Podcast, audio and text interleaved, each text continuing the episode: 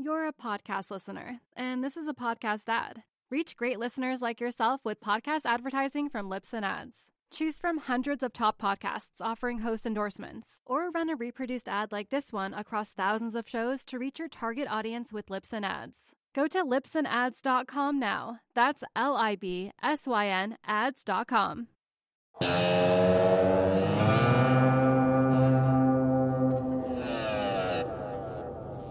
Welcome to Real Vision. It's Monday, October 19, 2020, just after market close in New York. This is the Real Vision Daily Briefing. I'm Ash Bennington, joined shortly by our managing editor, Ed Harrison. But first, the day's stories with Jack Farley. Thanks, Ash. U.S. equities faltered today with all three major indices down and biopharma and real estate down the most. Particularly mall REITs are feeling the pain. CBL Properties on Friday announced that it would skip a debt payment, and Pennsylvania Real Estate Investment Trust is on the brink of bankruptcy. The residential real estate market, on the other hand, is by all apparent signs continuing to roar, with the NAHB Housing Market Index posting a strong reading of 85 today, ahead of the 83 that was expected. The equities that are up today, that are in fact leading the market, are actually the reopening stocks like United Airlines, Norwegian Cruises, and Royal Caribbean Cruises. Royal Caribbean announced a deal on Friday to secure an additional billion dollars in financing, both in common equity as well as in convertible bonds. In other news, the NASDAQ bears are taking their foot off the gas pedal. Traders had piled on short positions in late September, but over the past week, net speculative positions in NASDAQ mini futures surged by the most since 2007. And lastly, movie exhibitor Cineworld continues its search for financing, whereas its American competitor AMC is rallying as New York State is set to allow theaters to reopen this Friday. Betting on a continued reopening proves to be a high risk, high reward trade, especially as COVID 19 infections accelerate in Europe and the US. I know Ed and Ash have a lot of thoughts about how uh, the ongoing pandemic will affect the economy, so let's go back to them. Ash? Thanks, Jack. Welcome back, Ed. Looking good, Billy Ray. Looking good, Lewis. Hey, you know, I, you know what? I, I look, see what I got for you here. Uh, it, it was sent to me. I just got it today in the mail by one of our lovely subscribers. It's it's shirt. So it, you know, when when I say what I'm supposed to say, which is looking good, Billy Ray, you're supposed to say feeling good, Lewis. you know, Thank I had for this present. I had no idea you had that on underneath your uh, underneath your uh, jacket, and uh, mine, I guess, has yet to arrive. Yeah, uh, I know it's kind of funny because uh, mine was sent from New York to DC, and yours was sent from New York to New York. But I, I got mine. Stuck in the package room, maybe. We'll have to find Yeah, out. that's that's probably it. well done, sir. Well done. So, um, Ed, what are you looking at today? Yeah, so I'm looking at the Chinese GDP numbers. I'm looking at some of the data out of Europe saying that there's a potential double dip there. And then I'm trying to put it all together to think about, you know, uh, what this means for Q4 and Q1 uh, and and also coronavirus as the the backdrop for all of that. And how are you putting it all together? Yeah, you know, the way that I'm putting it together is that uh, it's the novel coronavirus pandemic and how various countries have fared economically. Uh, that and and what policies they put into place to control the virus that is really driving a lot of the narrative that we see now, both in terms of how, for instance, uh, the Europeans might go into a double dip, and also how well the Chinese are doing relative to expectations, say three to six months ago. And so I think that that's really how I'm thinking about it. And then you can extrapolate that out to the United States, uh, which we can do at some point later on in the conversation. Yeah. And it's a combination of healthcare policy uh, and economic slash industrial slash corporate slash business policy uh, in all of those places that lead uh, to not just the healthcare outcomes, but also uh, the economic outcomes. Yeah, and you know, I wrote up a post on my, my site, uh, a newsletter article, uh, just sort of to put some uh, thought to it.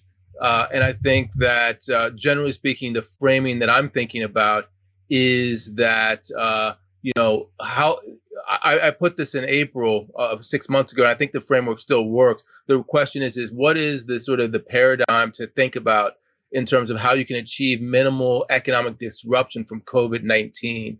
And I think that a lot of countries uh, have done well. Some countries are doing better than others. And what we're going to see in the second wave of coronavirus is that there's going to be a real uh, differentiation in terms of how countries are doing. And that's definitely going to see Asia, in my view, do better relative to countries in, say, Europe or North America. Yeah. And to put an exclamation point on that, perhaps, uh, you know, another off day, uh, U.S. Uh, equities. So we see S&P 500 down one spot six three percent uh, to 34.26 here today. The Dow off uh, 1.44 percent, uh, closing at 28,195. So, uh, you know, going back to the whole concept, Ash, of where this takes us in terms of the numbers uh, of, uh, that are related to coronavirus, it's the numbers that came out of China overnight, and uh, it's the Chinese uh, economy. They're showing us what happens when you take the pandemic seriously, and also obviously when you throw in some debt-fueled stimulus for a good measure. Uh, just at a macro level, the Chinese gross domestic product rose 4.9% in Q3 uh, compared to the same quarter in 2019. That's faster than the second quarter rise of 3.2% over the year ago period, although it is somewhat below the 5.5% forecasted rise uh, for economists that uh, Bloomberg asked. Uh, right. Bloomberg said that I think makes sense is, is that the economy expanded 0.7% in the year, meaning that the world's second largest economy regained all of the ground it lost in the first half of the year. So you know the economy went down in a massive way in the first half of the year and now it's up 0.7% on the year to date so that tells you that the chinese have now recouped all of the losses from coronavirus and now they're off back to the races again and the reason obviously is is is that uh, they've dealt with the coronavirus well before I stop, let me just give you some more info here. The New York Times said that uh, you know obviously it started with affluent uh, people and people living in the export-oriented coastal economies. That is, after we went through the stimulus-led and infrastructure spending and industrial production fueled growth, uh, people in the affluent uh, and uh, exported-oriented coastal provinces they t- kicked in with their spending. But even in Wuhan uh, you know you see more consumer spending now. Uh, the the New York Times was saying that you've had to line up to get into many restaurants in Wuhan, and for restaurants that are popular uh, on the internet, the wait is two to three hours, and this is at the epicenter of where the, the coronavirus first emerged. Yeah, you know there may be some net losses based on the, some of the for, foregone uh, economic growth during the period that it was slowing but look china is basically back to trend uh, a so they're they're growing uh, effectively 30% of global uh, economic growth is coming from china 30% yeah, that's an astounding amount. And and by the way, the number, uh, uh, the 4.9% number was actually lower, largely because they had a massive import number. The yes. uh, the number of imports that came into China was much higher than expected, which is a sign actually of growth. That is, is that they wanted more imports. They imports they needed more imports because consumption growth had grown that much. So you know the bottom line is is is that uh, China has weathered the storm. Whether you think you you uh, you know there's debt fueled growth there and uh, it's infrastructure led that, that doesn't matter at this point. The consumer is back in business in China and they're back to growing. And, and, and, you know, when you look at all the other countries in Asia, which have done really well in terms of the coronavirus pandemic, you have a whole block of countries that's doing really well uh, and uh, centered in some uh, respects around China. There's a whole Asian bloc that's doing well. I know I spoke to Peter Boockvar uh, two or three weeks ago, and he was saying that if you had to take a long-term perspective about the coronavirus, he would be, you know, long Asia because because of exactly that reason. Right. And for those of you who don't live the economic formulas the way that Ed does, uh, GDP is C plus G plus I plus NX. Uh, so it's consumption, uh, government spending, uh, and uh, the NX component is net exports. I is investment. NX is net exports, uh, which is exports minus imports, and that's why the import number pulls GDP down when it rises. Good, you know, and, and it's good that you say that because uh, just as an aside, we have two explainers that came out over the weekend from Roger uh, Hirst and also from Steven Van Metre. Yeah. And, you know, I think that people really enjoyed the fact that you can break stuff down. Uh, some of the people who are on the platform, uh, we throw out concepts that they're not as familiar with. So it's always good to uh, to break it down for people. Yeah, and you know the interesting thing to think about here, of course, is that uh, we know that consumption declined, uh, investment declined, and government spending is what's risen uh, globally. As you said, the support that the Chinese and indeed in the U.S. that we got from fiscal policy. Yeah. So uh, the Chinese are back to where consumption is really the the gangbusters part without the government spending to hold it up. Whereas right. in the United States, you know, consumption has has risen uh, significantly, but uh, a lot of that has been fueled by transfer payments from the government. Yeah. And I was struck by Jamie Dimon's comments as we talked about on a prior episode of uh, RVDB uh, that he basically starkly said that look, this is this is being driven by government stimulus in the form of unemployment. Yeah. Uh, how long that can that last before you have an organic uh, growth model? Well, the, the answer we see in China, as long as you get rid of the virus uh, or you keep the virus at bay, largely at bay, uh, it, it, only has to last a little bit. But the longer, the, the worse you do in terms of virus mitigation, the more uh, sort of localized shutdowns, the more economic disruption you're going to have. And the result is the more you might need government to have a make good on the lost consumption and the lost output as a result right. of that. Yeah, and the declines from today that we were talking about, another time to throw in the amid, uh, amid speculation that there may not be a deal reached uh, on stimulus. That's uh, where markets are trading right now, pricing in whether or not government stimulus seems uh, to be a high or low probability. Uh, you know, I saw something about Dow transports hitting a, a high level, and that, that's very bad. You know, the Dow theory uh, in terms of what it's what it says about the economies rolling over. So I thought that was kind of interesting. Yeah, now, let me uh, uh, switch tacks for a second uh, and talk to you a little bit about what's happening in Europe, because there's been a lot of coronavirus flaring in Europe. And, you know, the way that I would describe it is through the Financial Times, which had a, an article that came out. It talked about Europe going into a double dip. Um, economists are warning that these these rising coronavirus infections and uh, the restrictions that governments are putting on as a result of that uh, to restrict people's movements that that's really going to dent the, the recovery. And we're talking about germany uh, france the uk italy spain netherlands belgium a whole raft of different countries that are putting on these kinds of restrictions. I saw an article um, earlier today about wales going through a national lockdown. So the whole region of 2.3 million people, or I, I, there was a region of 2.3 million people that was being locked down. Now it's the entirety of Wales being locked down. Obviously, that's going to be very negative for a growth in in the UK. Right. Uh, and so, really, what the WHO is saying Europe, if they don't get the coronavirus under control, if they don't take measures at all, you could see a wave in Europe uh, in the fall through to January that it has, sees death rates five times the level that they were in the first wave. So if you remember Italy and Spain and the UK and places like that, the things that were happening there, they're talking about overall five times the level of of um, mortality. So that's uh, that that's really caused people to uh, to start to think we need to do something here. Yeah. And a question I would very much like to ask you as you weigh uh, all of the models that are in place elsewhere in the world and you evaluate the relative strengths and weaknesses, both on the healthcare policy side and on the economic uh, and industrial policy side. What do you think is emerging as the suite of best practices uh, to control the virus? I know we talked about Sweden uh, in the past. You're interested in Norway as well. Obviously, you're following very closely what's happening here in the US, the successes that the Chinese have had, uh, notwithstanding uh, the fact that they don't uh, have this sort of open society that we do, and it's easier for the command sector of the economy uh, to control things.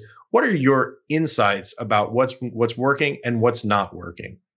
Yeah, so uh, you know we had a, a big debate on uh, uh, the the feed from Friday when I was talking about Sweden. Yeah, and you know I think it is probably time for me to give up uh, using Sweden as any sort of uh, um, ex- example because first of all it's controversial in general, but secondly they did uh, com- very horribly at the beginning of the coronavirus by not locking down, and even now of the four Nordic countries, they're in third place in terms of the the creeping up of uh, of uh, infection rates. So I, I, wouldn't necessarily use Sweden as the uh, the example. I think that where they're the example is uh, where uh, you know from the beginning they've tried to say that it's it's a balancing act uh, between how well you keep your economy open and how well you control the disease but in terms of actual execution of the disease, I would say that you know uh, you you've hit on uh, two or three countries there that I would look to. Uh, China has done an incredible job, as we just talked about, but uh, they've taken very harsh authoritarian measures to get there. That's simply not possible in uh, Western style democracies. Uh, New Zealand has done the best job of all the Western democracies or Western style democracies, but they're an island nation and they can take advantage of the fact that they uh, you have to fly in in order to get to New Zealand and they can control the borders very assiduously as a result of that. Of the countries that are integrated within the Schengen area and you know where they have more uh, open borders, I would say that Norway is superior to Sweden. And you know this goes back to um, the comments that we had in the uh, uh, comment section from our Friday uh, uh DB. I'll, I'll, definitely say mea culpa for taking the whole Sweden paradigm a little bit uh, too far. And uh, Henrik, I'll call him out in particular for talking about no, let's not use Sweden as an example. Use another country. Norway is a perfect example. If you look at the numbers um, before they did the lockdown, they did an incredible job on the lockdown. And if you look at the numbers now in terms of the infection rates, Norway is doing uh, the best of the Nordic countries. Norway, followed by Finland, followed by uh, Sweden, followed by Denmark. So I would say that they are the ones uh, that are doing the contact tracing, the testing, uh, and and also all of the social distancing protocols that are necessary to keep that that that balance that we're talking about. You're a podcast listener, and this is a podcast ad. Reach great listeners like yourself with podcast advertising from Libsyn Ads. Choose from hundreds of top podcasts offering host endorsements, or run a reproduced ad like this one across thousands of shows to reach your target audience with Libsyn Ads. Go to libsynads.com now. That's L I B S Y N ads.com you know there are just so many moving parts. This is so incredibly difficult to do in real time uh, and unfortunately the decisions need to be made in real time. You know it reminds me of the uh, quote we are talking about asia uh, uh to uh, cho, Chou Lai. Uh, what do you think about the french revolution? Too soon to tell. Unfortunately we need to make these decisions very quickly uh, in order to save lives and to preserve the economy. So it's it's very challenging. It's also probably worth thinking about the differences uh, in uh, between the ROC, the Republic of China, Taiwan, and the PRC, uh, mainland China. Uh, Taiwan has also had some some great successes, but precisely as you say, Ed, about New Zealand, obviously a, a small island nation, easy to quarantine, much easier to manage borders somewhere uh, where you where you're surrounded by ocean. It's a very difficult and challenging time. You know, the more that I read about Sweden, uh, one of the things that it seems uh, is the one of the great unknowns here is this question of herd immunity. There are some uh, who speak of herd immunity as the great saving grace that is ultimately going to uh, begin uh, the end of this crisis. And on the on the flip side, there are people uh, who talk about herd immunity as this magic pixie dust that people are attributing magical powers to that's simply not going to arise. And these are people in the healthcare community. So it's very challenging to understand where all the moving parts come down, where all the variables sort out, uh, and very challenging to have to make those decisions in real time when people's lives are at stake uh, and uh, the economy uh, continuing to function. It is a very challenging time. It is, and uh, this this whole concept of herd immunity. The problem with the herd immunity, uh, I think it's twofold. One, it has to do with the the number of people that you put at risk and the mortality rate associated with right. thinking about herd immunity as sort of the end game. But the second, which I find more pernicious, is uh, mutation. Uh, interestingly, uh, there was an article in uh, Swedish uh, that I read very recently uh, talking about the fact that they found in Sweden one of the first cases of reinfection. And yeah. this is a person who got infected in May and then was reinfected in August by the coronavirus. This person actually when they looked at they sampled this the coronavirus strains that they were infected by the difference between the first strain and the second strain were, were, was 10 different areas where the coronavirus had mutated in fact the mutation was large enough for them to say that essentially it's as if this person was infected uh, not reinfected but infected twice by two different coronavirus uh, uh, strains and so when you think about herd immunity and the whole concept that you become immune, well, how long do you become immune?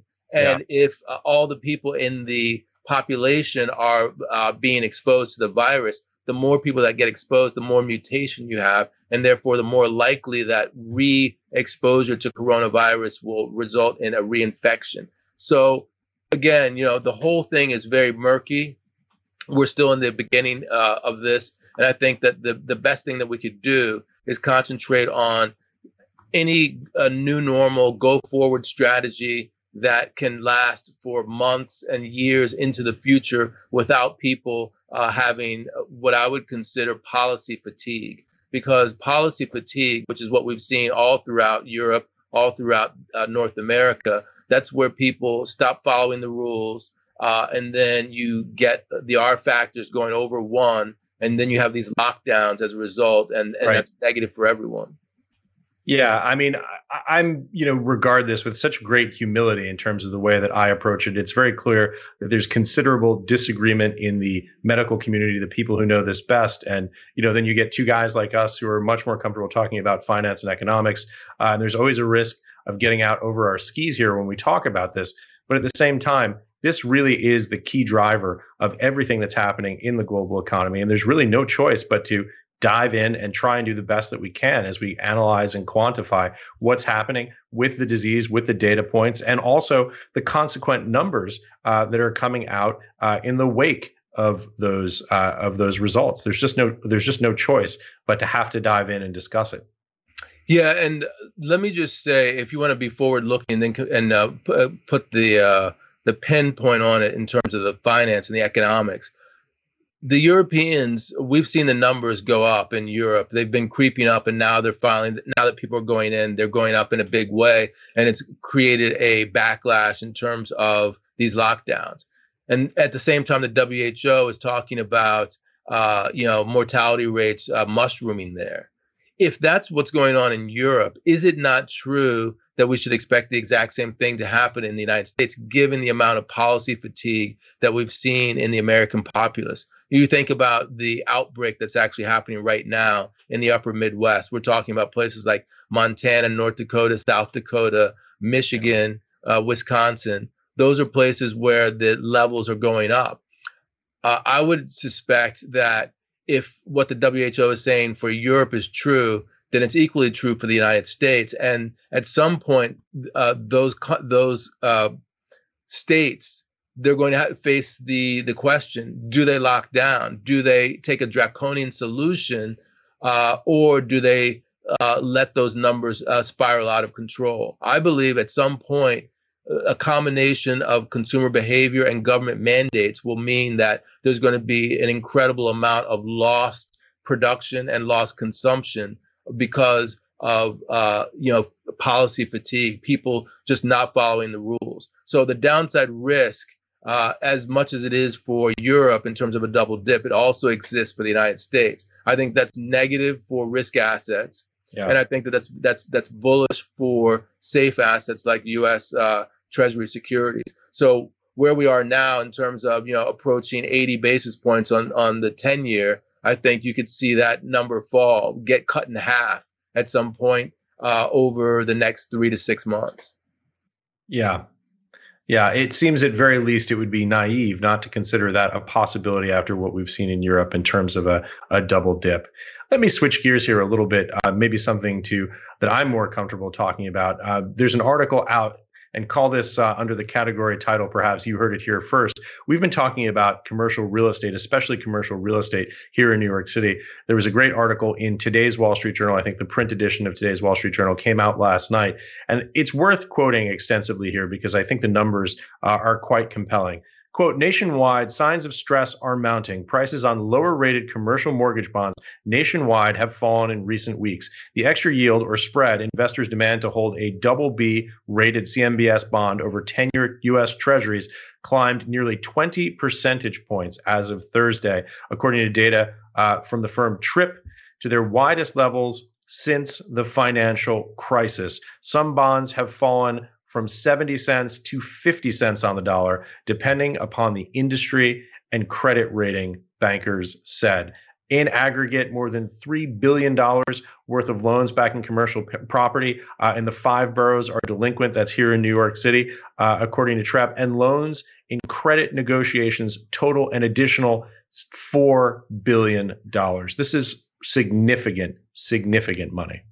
Yeah. So, I mean, when we talk about the, uh, the unfolding, uh, and we talk about the yeah. um, you know the bankruptcy, uh, the uh, w- what is uh, Raoul called? Uh, I-, I, think he calls it something like the bankruptcy phase. Insolvency, I, mean, I think. Insolvency, right? Yeah. Uh, that, th- that's exactly where we are now in terms of thinking of that, because the knock-on effects of all these things are, uh, you know, financial instability, uh, a potential financial crisis. All these things come together: lost consumption, uh, lost production, uh, spread uh, credit spreads widening, and then eventually bankruptcy, insolvency, liquidation, etc.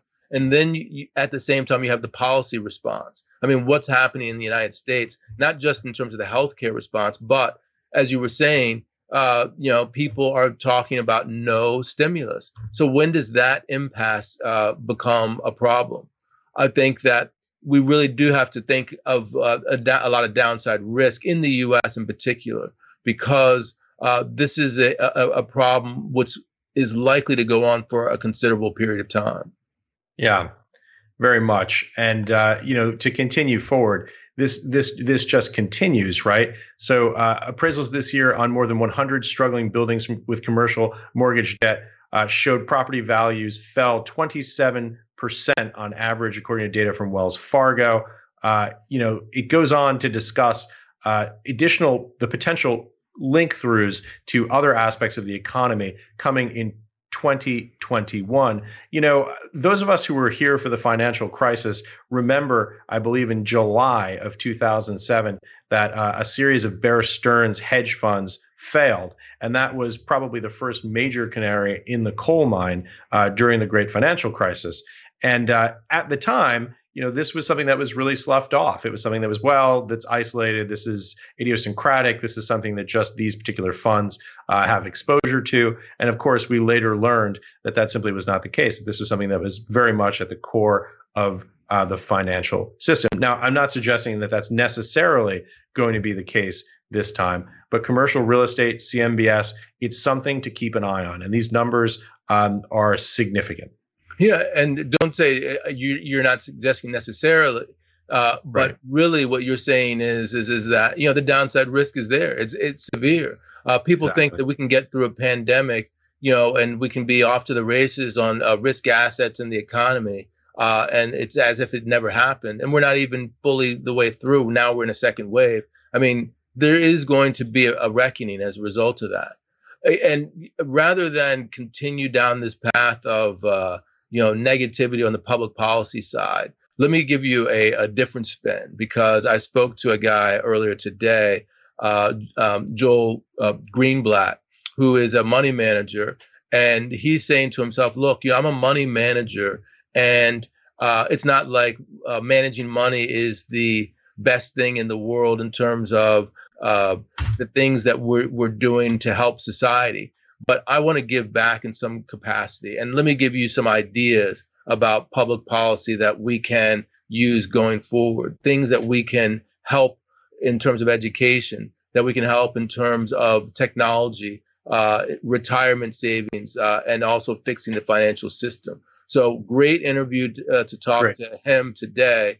You know, much more upbeat than the kinds of things that we're talking to. So there are some solutions out there, yeah. and hopefully, you know, when this goes up in a, in a few days, uh, people will think, yeah, uh, this is an optimistic uh, view. Here are some solutions we can pick from. Yeah, well, it's going to be a compelling piece. I'm really looking forward to seeing it. I guess I would just add, maybe with a touch of cynicism, that in order to search for solutions, you need to have something before that, which is the recognition that there is a problem. Right. Uh, yeah. And when we think about our lifetimes, our parents' lifetimes, our grandparents' lifetimes, even in the most just like fundamental and colloquial sense, uh, the United States led the world out of crisis. Uh, and when you look at these numbers from China, uh, and I'm not being gloom and doom here, and I'm not saying that this is an, an, irretrievable path that we've gone down and that it's inexorable, but you need to start thinking about recalibrating public policy uh, to ensure that the United States remains a superpower into the 21st century. Hard to believe that we're at a point where we're saying those words, um, but uh, but you know it's something that we really need to think about, and I'm really interested in in in seeing your piece uh, and hearing about some of these potential solutions because we really need to be looking for them. Yeah, and it, that does harken back to what I was talking about in terms of what's happening in Asia. You know, w- uh, there is a, a future that I can see out there in which uh, you know that oh, that whole sphere coalesces around a China-centric model that leaves the United States and Europe uh, to the side, and uh, that's not one in which you know America is necessarily flourishing. Uh, but again, to go on the the the positive, Joel Greenblatt he had some more positive things to say that weren't even policy uh, oriented. He was talking about you and me, the average investor, what we can do. He was saying, you know, I'm a long term investor, right? Uh, if I were running a fund, which I am, I have to worry about uh, the, the, people who are in that fund. Uh, you know, if I underperform at one particular time over a quarter, over a year, over 18 months, whatever it might be, uh, I, you know, people are going to start pulling their money. But you, you and I, Ash, we can uh, we can have a much longer term time horizon. The key is not to get caught up in the short term. Think about what the long term is. He was very bullish actually on what he would call uh, growth value stocks, I guess, uh, meaning that you know when you think about growth and value, he doesn't think of them necessarily as being uh, independent from one another. There are many uh, sh- uh, places where the froth is not where you can pick up some uh, value. And if you think from a longer term perspective, uh, he doesn't think those uh, those companies are overvalued at all. So very positive. And since he's one of the you know the biggest value investors out there that's existed, I, I took note when he said those things. Yeah, very much. You know, talking about the search for solutions, uh, our own CEO and co founder is out today with a new piece on Bitcoin called the life raft uh, away from and he's talking about it as a as a life raft uh, away from central bank digital currencies. It's a really compelling piece. Uh, if you uh, are a real vision subscriber it's on the platform now. Check it out. I think we're talking about getting it out to a broader audience. But you basically can hear raoul's big picture thesis about how bitcoin is the cockroach of finance. It's impossible to kill uh, and he looks at it from the perspective uh, of a transitional phase uh, between the legacy financial system, which he sees us in today, uh, moving toward a new digital financial system uh, powered by central bank digital currencies in the future. And that this could really be a transitional phase and a place potentially uh, where investors can look and at least think about what what their own situation is and assess that area. It's a really compelling piece, I think. Interesting. You know, um, I, I, think Jack uh, he he was telling me about that earlier today, and also I did see that Bitcoin went to twelve thousand or is near twelve thousand. So there, there there's been some recent upside, so people might be interested in that. Yeah, very interesting. And you know, from my own personal journey, that uh, I've become more interested in that space personally. We got to get you on the crypto platform, Ed. When do you yeah. do your first piece? And yeah, you know, like uh, if you and I, we won't be talking, but we got to get you. Get you wearing your shirt too. I think that must be the source of your optimism today. You got on the you got on the just Billy putting Ray it show. on made, made me feel good. I have to say, Ash, and I'll feel better if I have it on and you have it on at the same time. We will definitely plan that. I was shocked when you pulled that. I had no idea that you were wearing it under the jacket. Yeah, I just got it today, so I, I ran upstairs and got it. I was like, ah, yeah, let me put this on right now. Well done, Ed. Yeah, great to talk to you as usual, Ash. Thanks for joining us.